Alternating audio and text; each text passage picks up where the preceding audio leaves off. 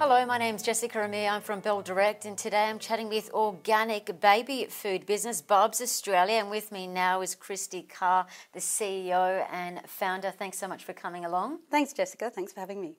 Well, congratulations on all your success. So, for those that don't know or haven't seen your products on the shelves, you're in Coles, Chemist Warehouse, and some good pharmacies. And you've also just rolled out into Woolies, which is very exciting. But for those who aren't familiar, tell us about your products and how they differentiate from the other products on the shelves like Bellamy's and A2 Milk. Certainly. Well, uh, you know, Australia is our home market and very important to us. And, you know, our, our, we strongly believe that our success uh, in global markets and in particular in China will depend on our uh, footprint in Australia and our success here at home. So uh, we now have, you know, really uh, undeniably a, a, very strong footprint in Australia. Um, all of our infant formula products are now across key supermarket chains like Coles and more recently Woolworths, um, which is a really big step change for the the business as we uh, just from this month onwards roll out all eight of our infant formula products into Woolworths stores around Australia, and of course our strategic partner with partnership with Chemist Warehouse. So we now have all 30 of Bub's infant nutrition products across Chemist Warehouse stores nationally. So I think, uh, you know, with regards to our unique um, positioning uh, as a brand, it really centres around goat dairy uh, and our hero product line being goat milk infant formula. And that has great digestive ben- benefits um, for many children here, here um, and particularly in Asian communities. And because of that demand and the strong rise in uh, goat milk products, your half year results, your um, half year revenue rose almost 40%. And estimates are that your second half revenue will continue to strengthen as well for a couple of reasons the rise of the Daigou customer, China consumption is increasing, uh, plus there's many other factors. Uh, but we can't help to ignore that uh, because of coronavirus, it could have an impact on the business, but I'm guessing your long term strategy, like many other businesses, remains the same. So tell us about the impact and if there is any. Sure. We were very um, pleased with our first half year results. Many of the um, foundation milestones that we had set in place started to come to fruition, um, and we were most uh, impressed that that growth had been driven by our high, most profitable sector of the business, being the goat milk infant formula, um, which has you know increased 77% um, compared to the prior period, and also our um, infant formula sales direct into China had doubled during that period. Uh, in terms of the, um, I guess, impact of the coronavirus, we look at it in terms of both, um, you know, uh, downside risk as well as potential upside um, in both the supply chain and the end consumer demand. And I think Bubs Australia is very well placed on both ends of the spectrum. Certainly from a supply chain, our last three-year strategy of vertically integrating the business has paid off. Um, we, you know, 70% or over 70% of our revenue comes from four key SKUs products where the main ingredient is uh, goat milk, and that goat milk is sourced from our, uh, you know, our own milk pool uh, here in Australia and, New Zealand. So, uh, you know, I th- we uh, you know, across the business anyway, we don't uh, import a single ingredient um, within our supply chain from China, so that has never been a real concern for us.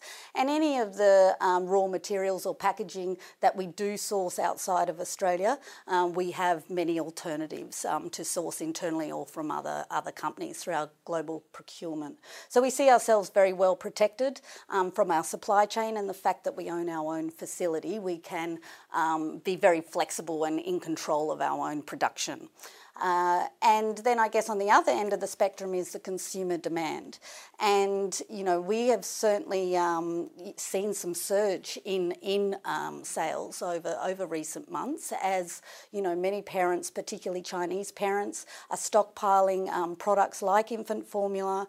You know, this is a, um, you know, this is an, a situation where infant formula is absolutely the highest priority pantry staple. Um, and given both our goat dairy infant formula and adult goat dairy milk powder products are both long life products.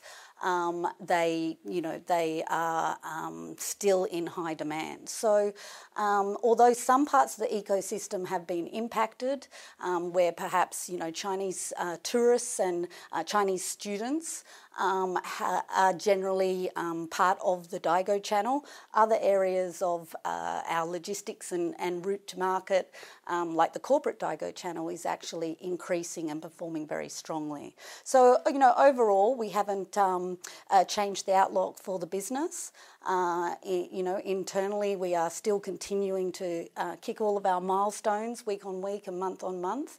And I think the long term, medium to long term um, consumer sentiment will only be stronger globally towards both food security um, and health and well-being, which the Bubs sort of premium infant formula that has full transparency across its supply chain is very well placed to respond to. And for those that don't know as well, uh, Bell Potter and Citi have both got uh, your stock as a buy, albeit a speculative buy, uh, because you're, I guess some could say, uh, in the early stages of growth, which is very exciting, particularly because you've just welcomed um, Australia's biggest retailer under your belt.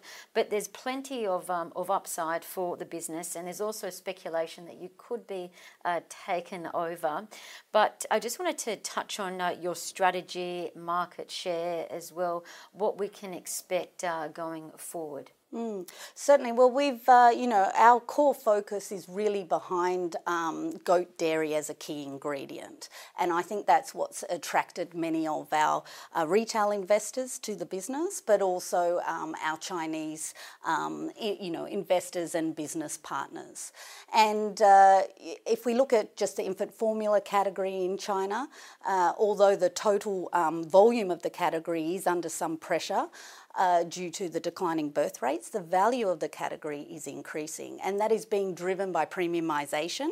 And imported goat brands really sit right in the heart of that growth trend. So we're seeing, you know, in, uh, goat milk infant formula right now taking up 11, 12% of the total infant formula category, um, which is quite a substantial uh, niche uh, in the, in the category. And you know, a, a, on a compound annual growth rate across the uh, next five years, we're expecting that to grow at about 18%. So definitely growing ahead of the total um, conventional category.